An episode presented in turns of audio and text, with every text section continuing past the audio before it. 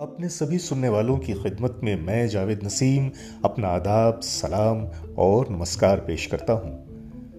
YouTube पे great legends की episodes की कामयाबी ने मुझे यह हौसला दिया कि अब मैं आप लोगों के लिए फ़िल्मों की बात को पॉडकास्ट करूँ।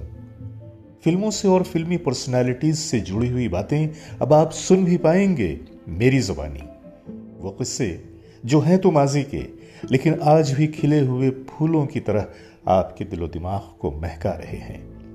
तो इंतज़ार कीजिए। मैं हाजिर होने वाला हूँ आपकी खिदमत में बहुत जल्द अपने पहले एपिसोड को लेकर।